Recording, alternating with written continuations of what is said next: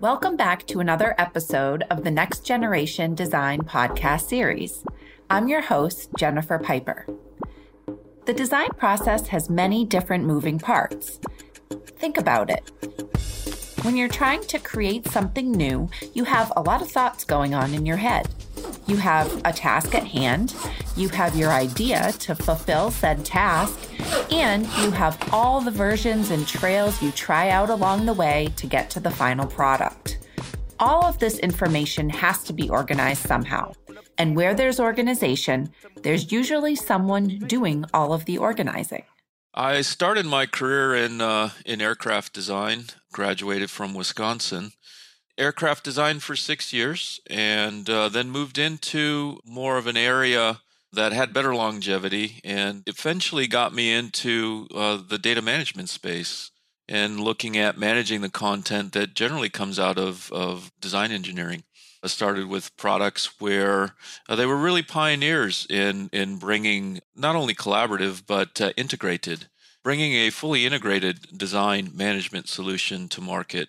And it really was the first that made transparency seamless, uh, that integration between the two. There were some opportunities in managing that information and, and upgrading those systems. And that was really where I, I started more on the software side, moving out of, you know, your traditional mechanical design and into the, uh, more of the software space. Um, and then, then had the opportunity to join uh, E D S back in the time. And, and here we are today, Siemens, and made my way from presenting C A D solutions and data management uh, into being able to be on the product management side, interacting with customers to gather requirements and looking at our future opportunities to deliver those to them.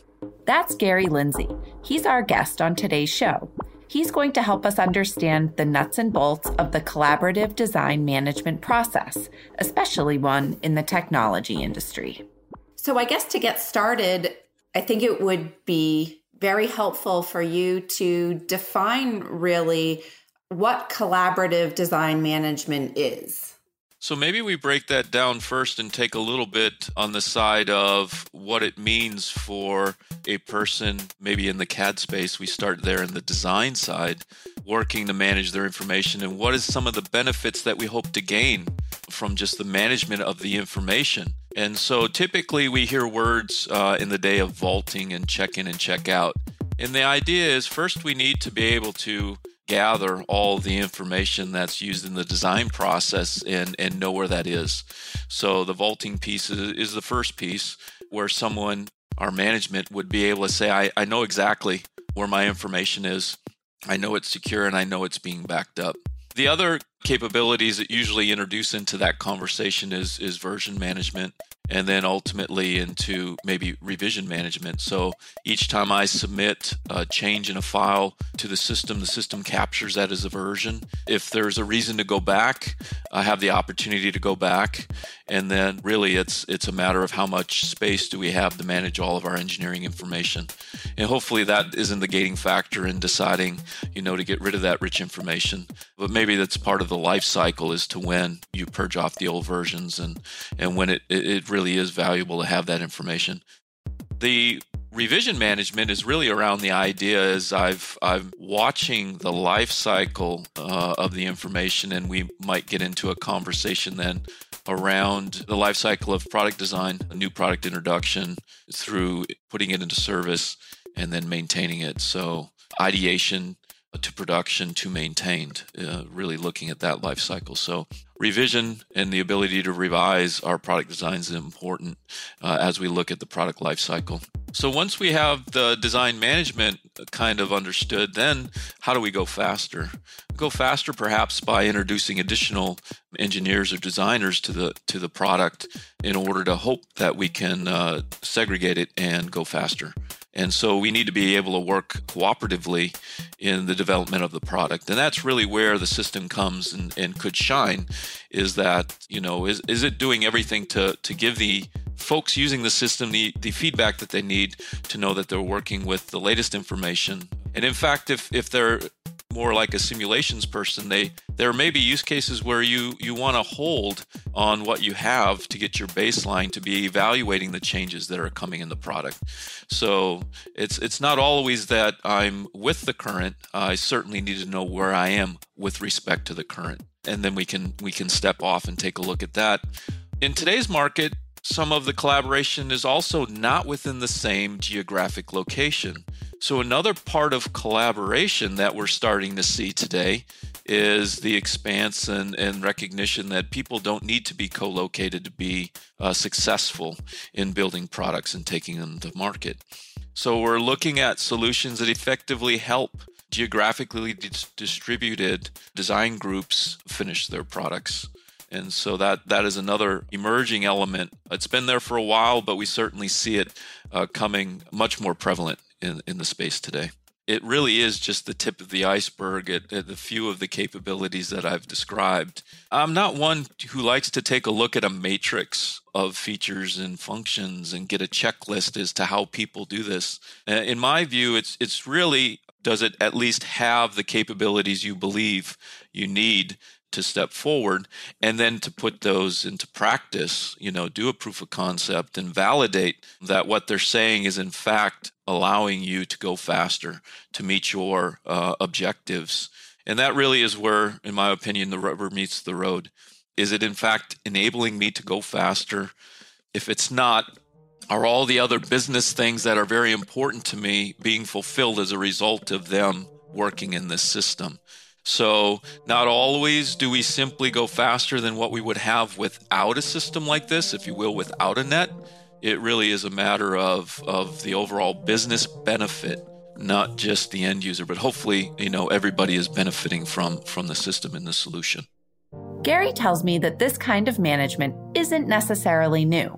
However, as the designs and technology advance, the process changes too, in order to keep up.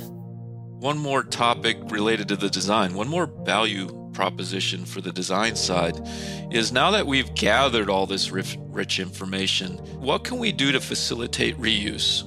Thought is, is if we can find something that we've already qualified, we've we've done simulation on, we've delivered, we've got maintenance information, warranty information on it, would it be in our better interest, in our best interest, to reuse that whenever possible? Now that we've captured it, we've got it vaulted, we know that it's safe, we know that we can revise it, we know who is working with it, can we start to disseminate this information to other people as well? So the next piece, now once we've gathered it, we're using it internally, can then we provide it to those people that need it when they need it? So that's the key piece. We want to be able to start to show or present particular design elements as they become available. So there might be some long lead items that need to be procured in advance of, of actually being able to put it on a machine and cut it. So now we start taking a look at our interactions with downstream consumers like manufacturing. We wouldn't have a product if we couldn't build the product. Some of those benefits then come down to knowing that we have the right drawings, knowing that we've communicated those drawings to the consumers and they're working with the, the correct data. Perhaps even looking at tying in the shop floor to some of this rich electronic content, so we're not printing papers, and so that they have a way of, of consuming that directly. Also, perhaps some tools, ideally, we might think it's bad practice not to have all the information already on the drawing face, but if for some in- reason they needed uh, access to information to maybe get that one extra dimension, or if they're uh, validating a coordinate measuring machine, they're validating the product, they're in inspection, that they have access to maybe some tools that that necessarily aren't awarded with a with a piece of paper. So those those are the kinds of things that we're looking at fulfilling. If we just lock it up and hold it to ourselves, we've we've done a disservice. We really want to look at who needs it and make sure that we're giving it to them when they need it. Where are you seeing some of the industries adopting this technology? So this is not necessarily new, but how does industry, the changes in industry, drive what we do to adapt and provide maybe something they need that they wouldn't have already had? So industry trends and adoption. So we see Our designs are getting more complex, and manufacturing is introducing new ways to produce parts and bring products to market. So we hear words like adaptive manufacturing. On our side, are we doing all we can to capture the design intent and be able to communicate that downstream to manufacturing? Are there other formats than the native C A D system is format that we need to manage in order to provide that downstream? So bringing C A M, our manufacturing folks that are, are creating toolpath into the system early, allowing them to take changes easily would be a benefit as well. So we know parts change, and so if we can help facilitate that in their process, that would be wonderful as well. We're seeing classification systems and changes within classification to help, again, maybe the findability, but may, maybe also in, in downstream or, or conveying this to, to other people. That's an important part of what we watch as well, and, and certainly one that continues to evolve. We see also opportunities perhaps in reuse around consumption of library parts or catalog parts. So these, these have been around for a long time, but can we bring those into our ecosystem and use them effectively? There's also uh, the idea that they need to be qualified, if you will, uh, cleared, that they're a, a viable component to use in your products as well. So there, there could be aspects associated with that where going out to a bureau to pick one off, albeit very easy, may not be the right process for some organizations. We also see increases in traceability. So we see a variety of things coming that way. One of the things that we like to think about, you know, as you're moving from traditional C A D vaulting to try and expand this into a more effective collaboration uh, platform, is taking a look at change management. And it might be as simple as uh, workflows that introduce statuses and trying to gain a better understanding about where your parts and products are within their life cycle, so that you can communicate that, make it very easy for the consumers to understand where they are. Again, targeting the right content to the right audience at the right time. Change management might be something a little bit bigger than simply a workflow, and that's a, a formal process where you're capturing reasons for change and you're planning those changes. You're looking at the impacts that those changes have on the rest of the organization, and may even flow down to manufacturing, asking questions about what do we have in inventory and will this change adversely affect uh, the bottom line with respect to, to inventory. So change management is a backbone to communicate change, to introduce and also to put through those, to notify people that something is undergoing change. So it also, from an ordering aspect, to know that we're not ordering content or ordering parts that we know that are going to be changing soon. So then also complexity, but also what we might call multidisciplinary. So we traditionally have had mechanical systems that weren't crazily smart, weren't intelligent. And now we're seeing every system now is some electromechanical system. They're introducing wiring, they're introducing electronics, and now they're introducing software and software upgrades.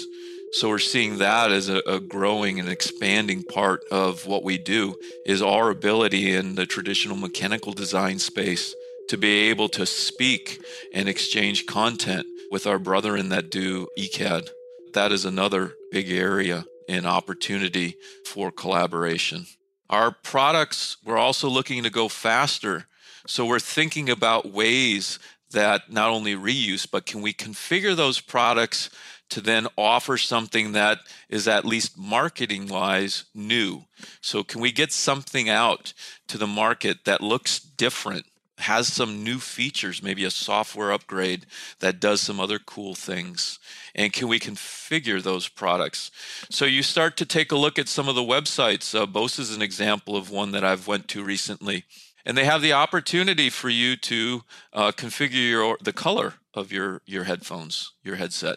They offer some examples. So again, as part of uh, a social network, they look and see what's trending and then offer some of these pre-configured, or not pre-configured, some of these often ordered configurations. They offer those as, well, maybe you want this, or start with this and make changes. So product variations, product variants, ways to engage consumers to come and buy your products. And can we use uh, configuration and configurators to help us optimize so we can, our return uh, is as high as we can make it. It makes sense, right? In order to stay efficient with the changing technology, the way we manage that technology has to change. Even though these changes come often, getting a start in collaborative design management isn't as intimidating as it might sound. Today, they have so many more options about how to start than we might have had uh, even a few years ago. So we see solutions coming available where you can dip your toe and get started. And then depending upon your experience with the solutions, perhaps continue to invest and grow as they, if you will, take you you upscale and start to introduce. So I, I don't always like, you know, associating small to medium businesses with introductory type solutions. I really like to take the approach that it's the complexity of the products that they're working on that drives the requirements in this in this area, and perhaps the prioritization of those. So to get started, perhaps the first place to look is, what are the cloud-based solutions offering today that might be appealing? And why that first? So cloud-based solutions might give a, a small customer or a customer trying to test the waters in this area a lower cost to entry solution. Part of this is there could be re-engineering required within your organization to realize this return on investment. You can't simply just drop in one of these very capable systems into existing processes and think that you're going to get one hundred miles an hour from them. So there has to be the, the recognition that adjustments need to be made in order to recognize the true value of the proposal. And so maybe a cloud-based solution might be a way to get started. Use your traditional desktop authoring systems with a cloud-complemented data management system and look at starting your vaulting. Perhaps that also helps address maybe some geographically distributed challenges that you've had, or even try to enable designers who like to go home and do more work. Allow them to take their work home with them. I know that might sound not so good for some of us, but for, for those that are, you know, really, really engaged in learning what they're doing, it could be an advantage. So recognize that not all of our workforce have the same capability, and enabling some of the young people or the people that are new to the technology, the opportunity to learn at their own pace could be a good thing. So cloud might be a place to start. Your desktop applications, talking to cloud-based solutions, getting you introduced to the whole idea of managing the information. And we didn't talk about it at the beginning, but certainly uh, one of the enablers folks look at is a common naming convention. We used the word classification earlier. Classification's there to provide that consistency across content that, that serves the same purpose, perhaps, and your ability to find it. But there is a naming convention uh, that could be a benefit. So maybe a non-intelligent part number, but you have some other properties that you gather that helps you with the findability. Again, facilitating reuse. So those might help you get your direction, might set the stage for you to get started and understand some of the elements that you would want to consider as you implement a solution. Once you've exhausted the capabilities that might be offered in the cloud, we can go to some uh, solutions that offer more capability, but may still be managed outside your organization. So we might think of something like a managed solution, or we heard the we hear the term software as a service, SaaS. So now I'm still sitting at my desk using my desktop applications. And instead of talking to the cloud in maybe a cloud-based offering, I'm talking to the cloud in a in a managed service, you know, private cloud kind of way. And now I've introduced more technology, more capability beyond what I had in my initial offering. I've moved up, if you will, and I'm I'm starting to consume. I'm a believer in change management. I'm a believer in configuration management. And I want to start to take advantage of those capabilities. And so I, I want to move, you know, to the right and up, and I want to take advantage of these. Now, for those who feel that their content needs to be on-premise, the solutions that might be offered as managed solutions are certainly available to them to install in their uh, within their their organization, and start to take a look at perhaps servicing geographically distributed workforces as, as well. Those would be available to get started as well. The SaaS might be an interesting way to get started. Again, as some of the business benefits of not having to pay all the money up front and then a maintenance is perhaps your barrier to entry is a little lower. You can get started, you can evaluate, you can grow, and at which point you may find that that is exactly what you want and continue down the path. But that would be an opportunity as well. Perhaps there would be some opportunity if you wanted to convert that to more of a of a perpetual license. But generally speaking, you know, we start to see this move from a perpetual license, something that you own, to something like a software as a service solution. You pay for that, pay for use, pay for an annual subscription, and you, you continue to use that and, and all of the benefits of uh, data management that could go with that. I know we talked a lot about kind of the capabilities and how companies can get started and the different industry trends and adoption, but where would you see the future vision of collaborative design management going, say five to ten years out? It's a good question. I think we'll see continued adoption of cloud solutions. We believe you'll see some more cloud native solutions coming online as well, to start to facilitate uh, those who who have embraced it. My own opinion is there there are some who are not believers in the cloud. I think we'll see for a long time on-prem solutions, certainly for those that are in markets where they they just can't put that kind of content in a cloud, no matter whose cloud it is. Those will be there. I think what we'll see maybe more is uh, cloud hybrid solutions, taking a look at ways that they can start to connect their traditional on-premise solutions with other capabilities that might be cloud serviced or cloud offered, and start to see interesting opportunities there as the two come together. And that might be the next opportunity to give those who, who aren't yet comfortable with, you know, cloud solutions, cloud-only solutions, the opportunity to validate it, watch the market mature and move forward. The workforce is continuing to evolve and change. We see policies within Siemens recognizing that that is happening. The next generations, the younger generations, are seeing changes in the way they work. They want to work from home. They want to work from the coffee shop. And if we enable them to just be able to work anytime and anywhere, we might, as an employer, see an opportunity. Certainly, they're continuing to learn. And so if we can empower them to learn more, they bring that idealization to the company, and we get bright new ideas to help us bring new products to market. So if we can empower our workforce to be able to work wherever they are, you know, geographically distributed, also provide them tools to stay connected. We see a lot of that going on today. So we might start to see more of these social tools starting to come into our traditional brick and mortar type M CAD systems, where we can start to do more live collaboration while we are not in the same office, not looking over the shoulder, and continue to do the mentoring that uh, we've all benefited from in our careers. It's going to be interesting, but I think we'll see a, a lot of what we have today, and it'll be an imp- interesting complement. We might also see that the adoption is going to be very much uh, industry-centric.